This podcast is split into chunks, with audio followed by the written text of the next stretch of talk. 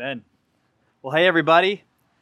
Welcome to church this Sunday. I mean, what a beautiful morning. Usually in the past couple weeks, it's been like ninety-five and we're just all getting sunburned. So welcome to church this morning. My name is Matt. I'm the youth pastor here. Um, go ahead and grab your Bibles and turn to Zechariah chapter nine. Zechariah chapter nine. And uh, like Rachel just mentioned, um, our app is awesome. So if you have the app, go ahead and open that. Um, and if you don't, I encourage you to get it. Uh, we're going to be looking at the app this morning because there are a couple of maps that will help us understand uh, the passage that we're going to be reading. So I encourage you to get it and open to it, and I will meet you there uh, in a moment. You know, it probably goes without saying, but our world is filled with evil. It's filled with chaos, and it's all over the place. You know, just to, just to make sure I didn't like misjudge it, uh, this week I did some investigative journalism, which means I went to Google and then I looked up Fox News and C N N and I read some articles, and I, uh, I'm happy to bring my findings to you this morning. Um, the world is still full of evil. People are still suffering, and chaos is all over the place. And so in all seriousness, when we think about the last couple of years, just like with political tensions, war, uh, nations on the verge of war, people suffering, evil is everywhere. Now, if you're anything like me, maybe you fall into the temptation of believing that this world is our home, right? And when we believe that this world is our home, and then we look at our home, that we th- look at the world thinking it's our home, and we see the evil, and we see the suffering, we see the chaos, we see all the bad things happening, it can fill us with some fear and worry and, and anxiety. And not like menial anxiety and worry, but like deep-rooted fear about what's happening in our world. Right? And Satan wants us to be in that position. He wants us to feel that fear. He doesn't want us to have an eternal perspective about what God's going to do to make all things right, how he holds everything in his hands. Right? But God doesn't want us to live in fear. He doesn't want us to, to be unknowing about what's going to happen in the future, how he is in control of everything. And so this morning, we are continuing in our series through the book of Zechariah. We are in week nine, which means that we are in chapter nine. And just as a really quick preview about what we're going to be looking at here in Zechariah nine, is that we're reading a prophecy given to Zechariah. And from his point of view, his vantage point of about five twenty B C, it's a prophecy that looks to the future, and it gives three different time periods that we're going to see. And so while we're reading, I want you to keep an eye out for those different time periods and the trans- the transitions between them. But other than that, we're going to pick up and we're going to start in verse one. It says this: a prophecy. The word of the Lord is against Hadric, the land, uh, and he will come to rest on Damascus. For the eyes of all people and all the tribes of Israel are on the Lord, and on Hamath too, which borders on it, and on Tyre and Sidon, though they are very skillful. Tyre has built herself a stronghold. She has heaped her silver heaped up silver like dusk, and gold like the dirt of the streets. But the Lord will take away her possessions and destroy her power on the sea, and she will be consumed by fire. Ashkelon will see it and fear. Gaza will writhe in agony, and Ekron too, for her hope will wither. Gaza will lose her king, and Ashkelon will be deserted. A, mo- a mongrel people will occupy Ashdod, and I will put an end to the pride of the Philistines. I will take the blood from their mouths, the forbidden food from between their teeth. He's saying that he's going to take their idolatry from the, uh, the idolatry from the Philistines. Those who are left will belong to our God and become a clan in Judah, and Ekron will be like the Jebusites. And verse eight is a promise that he's giving to Judah here. But I will encamp at my temple to guard it against marauding forces. Never again will an oppressor overrun my people, for now I am keeping watch. We'll pause there for a little bit. So here in Zechariah chapter nine, the prophet of Zechariah is receiving this prophecy from God. And like I mentioned a moment, moment ago, this is the first time period uh, that's mentioned in this prophecy. And this first part of the prophecy is about the destruction of Judah's enemies and how God is going to bring them to destruction. And so from our vantage point here in twenty twenty-three, looking back, this has already happened. But to Zechariah back in five twenty-ish B C, they're looking forward. And so we see this first part, this first time period of this prophecy be fulfilled by Alexander the Great, which is kind of cool. It's fulfilled in three thirty-three B C. And that's when the Macedonians, led by Alexander the Great, went on this fierce conquest to take over the world. The, their, uh, their nation, their empire, was like three thousand miles wide from Greece all the way to India. And they basically conquered the known world in uh, about thirteen years.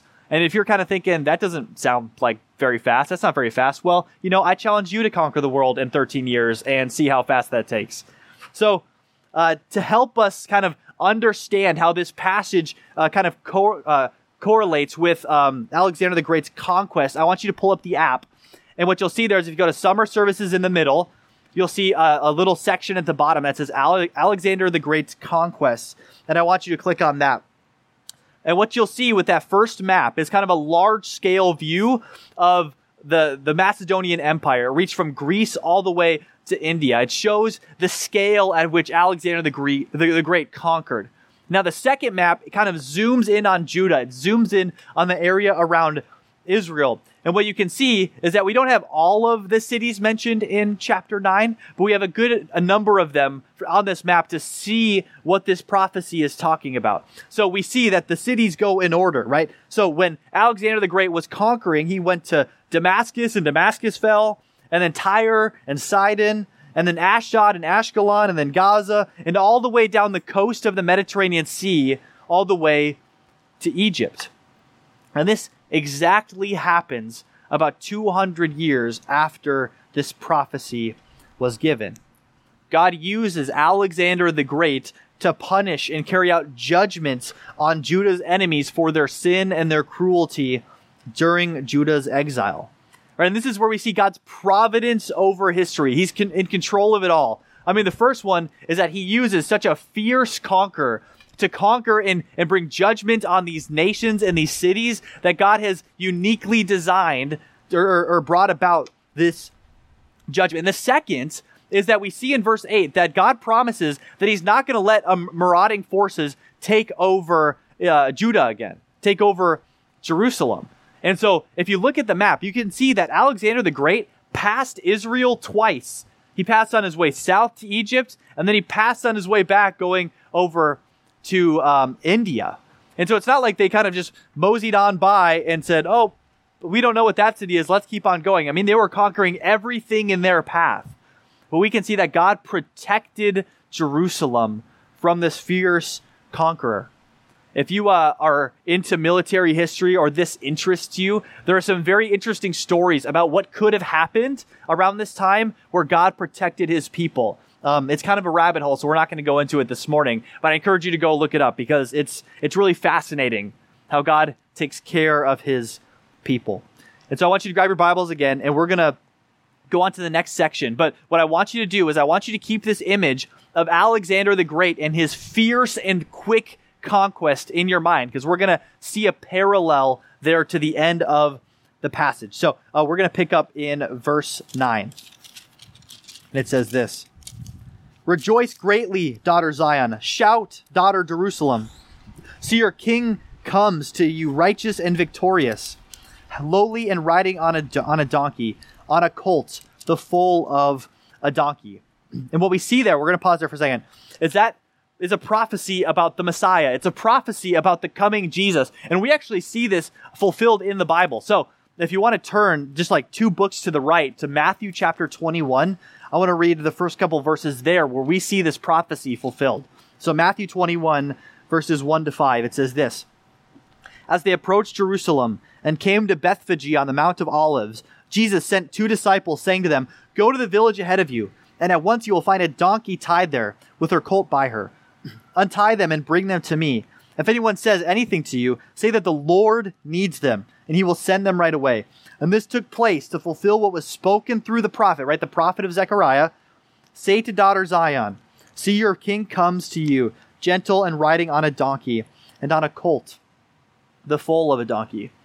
So here in Matthew twenty-one, we see the fulfillment of the prophecy in Zechariah nine nine, which is just super cool. So you can go ahead and turn back to Zechariah, because that's where we're going to pick up after here in a moment.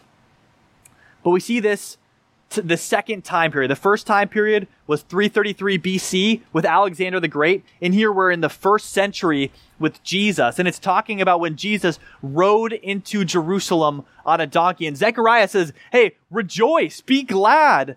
Jesus, the Messiah, is riding in on a donkey, your king.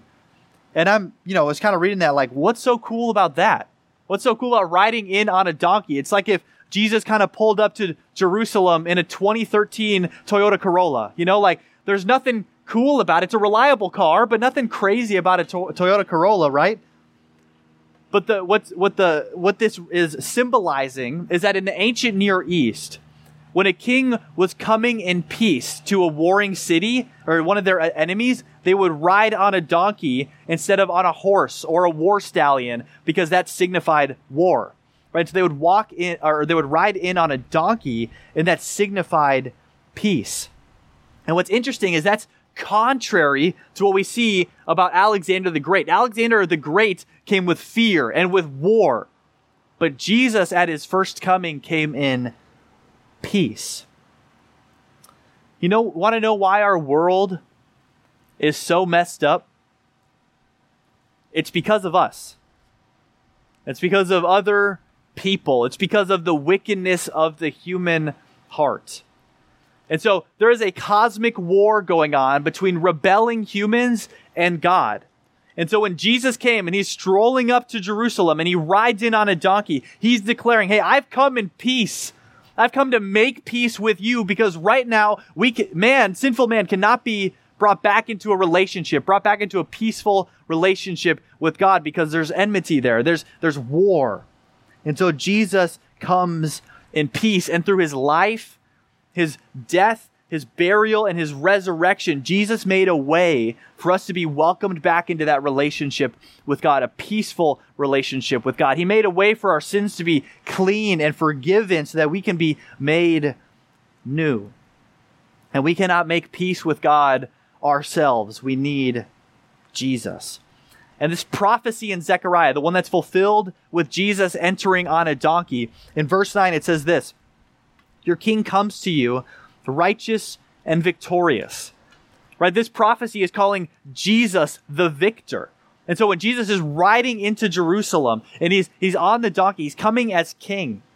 And, and we, you probably know the story, right? When Jesus was on the cross, he was mocked and they put a crown of thorns on his head, and he wore that crown as a king. And when he died and he rose from the dead, he became the victor.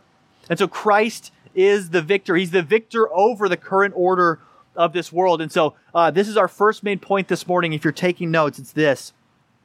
This world has no power over Christ the Victor. This world has no power over Christ the Victor. And you know, this world might seem scary. We might suffer. We might experience the effects of evil and sin.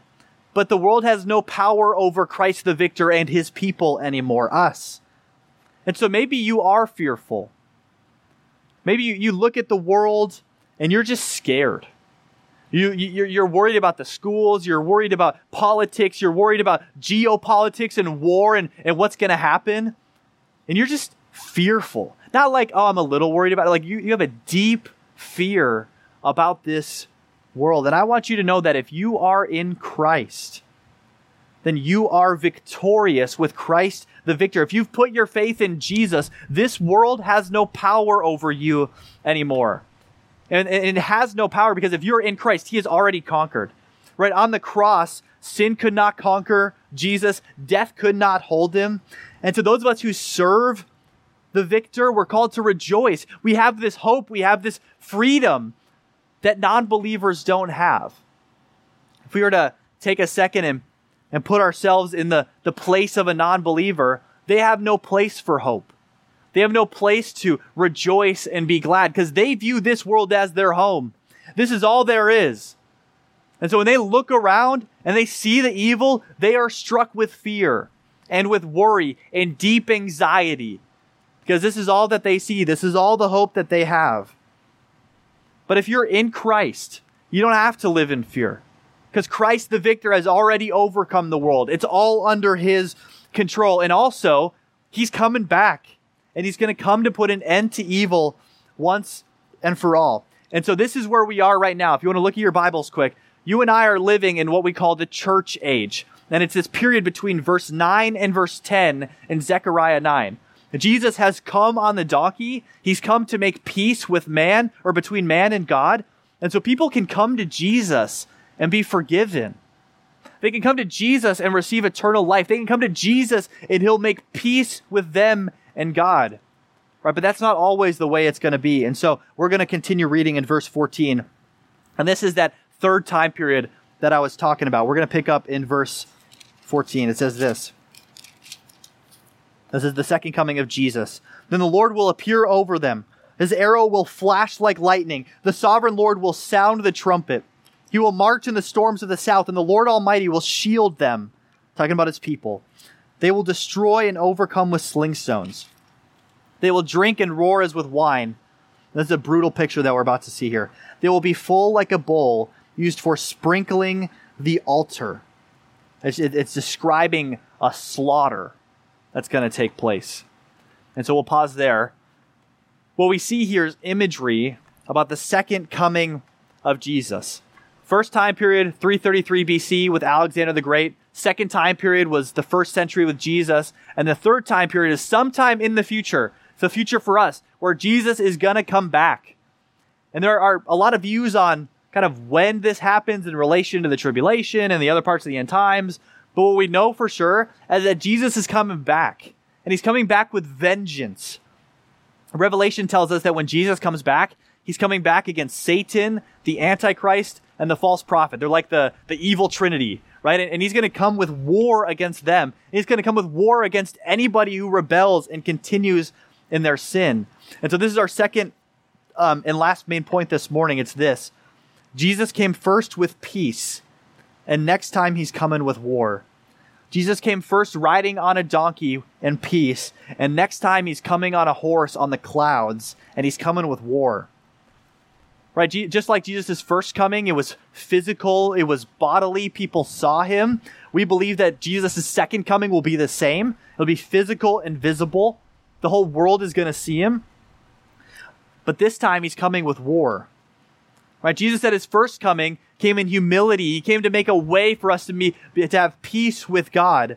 And right now, because of Jesus' death on the cross and his resurrection, people, sinners, can come to Jesus and be and, and have peace between them and God because of what he did on the cross. He is welcoming people to himself. However, if people continue to reject this message, if they continue to rebel, they continue in their sin, then to those people, Jesus is coming back like Alexander the Great. He's coming back with a swift conquest. He's going to take over the world. He's going to destroy evil. We have this picture, if you want to read more about this, in Revelation chapter nineteen. And it's this picture of the armies of the world kind of ready for battle against Jesus when he comes back. And it's hyped up to be this, this really epic battle of just like good and evil. But then it says that Jesus just speaks and, and, and the, the armies of the world just die, right? They just fall over dead. And so it's kind of an anticlimactic moment, but it shows that this is not an evil or an equal battle. Jesus is going to win, and the enemy has no chance. And from that victory, when Jesus eradicates evil, he's going to set up his kingdom. And it's the fulfillment of verse nine, where he says that no marauding forces are going to overtake it. It will not be overthrown. That's going to be fulfilled completely in his kingdom and in eternity. And so I want us to look back for one last time at the passage, and we're going to see what that period is going to be like. What eternity is going to be like with Jesus. Let's start in verse sixteen. It says this, "The Lord their God will save his people on that day, as a shepherd saves his flock. They will sparkle in his land like jewels in a crown. How attractive and beautiful they will be. Grain will make the young men grain will make the young men thrive, and new wine the young woman." This picture of Jesus being the good shepherd. And if you've put your faith in Jesus, you're a part of his flock. He's going to protect you. And we can have hope that this world is not our home, that our home is with Christ, and that he's going to come back and put an end to evil. And then we're going to live with Jesus forever and ever on the new heaven and the new earth. And we're going to live in paradise with Jesus, because there's going to be no sin and no evil. And so, speaking of Christ the Victor coming to make peace between God and man, this morning we're going to celebrate a baptism. And I'm sure we'd all love to get in that pool right now. So I'm just going to tell you it's hot water. It's not cold water. So don't be jealous. But baptisms are a visual reminder that Christ the Victor has made peace between man and God. And then baptism is just a symbol. It symbolizes when a person goes into the water, they're dying with Christ. And when they're lifted out, their sins are being washed clean as they enter into this new life with Jesus. Now, baptism does not save us. We're only saved through faith, but it is an important step of obedience, an important symbol of what the Christian life is. And so um, everyone, I'll, I'll welcome the, uh, um, I'll w- welcome up Sonny at this point. Everyone uh, that gets baptized at Renovation Church um, is has sponsors. They're people that have a spiritual impact on their life, and we get the privilege beforehand of uh, of hearing their testimony. So we get to do that now. Hi, I'm Sonny. Thanks for joining today. Um, okay, so my story starts from when I was basically a kid. Um, growing up, uh, I grew up in a very passionate Christian home. We all went to church, we went to private school, did the whole shebang of it. Unfortunately, my sheltered home shattered, and I quickly became the poster child of divorce. Uh, angry, confused, lonely, the whole the whole thing. Uh, every sense of joy vanished, leaving me with the appropriate new nickname, Partly Cloudy. And in the following years, I completely turned away from God, disregarding everything I was taught growing up. In my brokenness, I looked to anyone to fill the void of loneliness. I traveled aimlessly, sparked joy, and used anything to cultivate inner satisfaction and peace. And I did all of it without knowing truly how empty I was as an individual. At one point, during one of my getaways, I couldn't even look at myself in the mirror because I was so ashamed of the choices that I was making. I didn't even recognize myself at that time. I returned home, figuring the normal, familiar, yet broken faces that I was used to, that I had spent my time with. Uh, I was hoping that they would work, coming back to them. And uh, ironically, it hurt even more. With nothing but hopelessness left, the only thing left to try was going to church. I heard about Renovation and immediately joined a house group, figuring I could use some new faces. And I started seeking after God.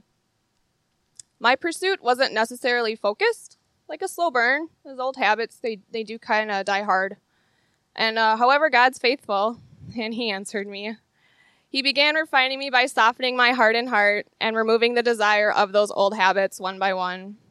It wasn't until the middle of one night, after a restless week, I woke up abruptly, and I heard a voice say, "You are forgiven." And I looked around. I was like, "Even now?" And he's like, "Yep, even now." And at that moment, I was completely overwhelmed by God's grace, and I repented. I finally understood and felt the power of Jesus' death and resurrection, washing away all of my sin and shame, that nothing in this world satisfies the way that his love does. Everything changed from that moment on, and my life now belonged to him. Since then, I no longer feel shameful. My anger and loneliness are gone, and I continue to find rest and hope in his love. Psalm thirty-four, four through five summarizes my story perfectly. I sought the Lord, and he answered me. He delivered me from all of my fears. Those who look to him are radiant. Their faces are never covered in shame. Today, I'm joined by my spiritual mentor, Kim, whom I met at house group, and my childhood best friend, Katie, who both have encouraged me in every step of this journey.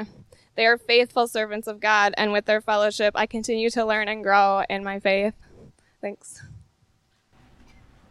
Amen. Thank you, Sonny, for that testimony. If that's not a plug for house groups, I don't know what is.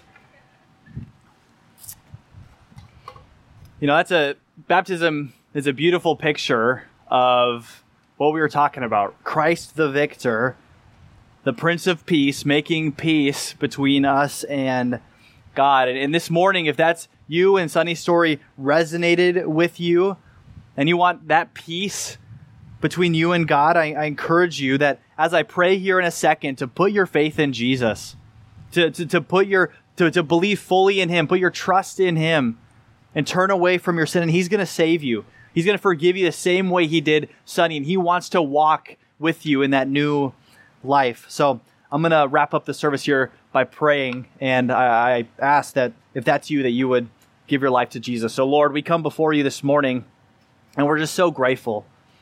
We're, we're, we are eternally grateful that you sent your son, Jesus, the King, the Victor, to be mocked and to be killed where we deserve to be.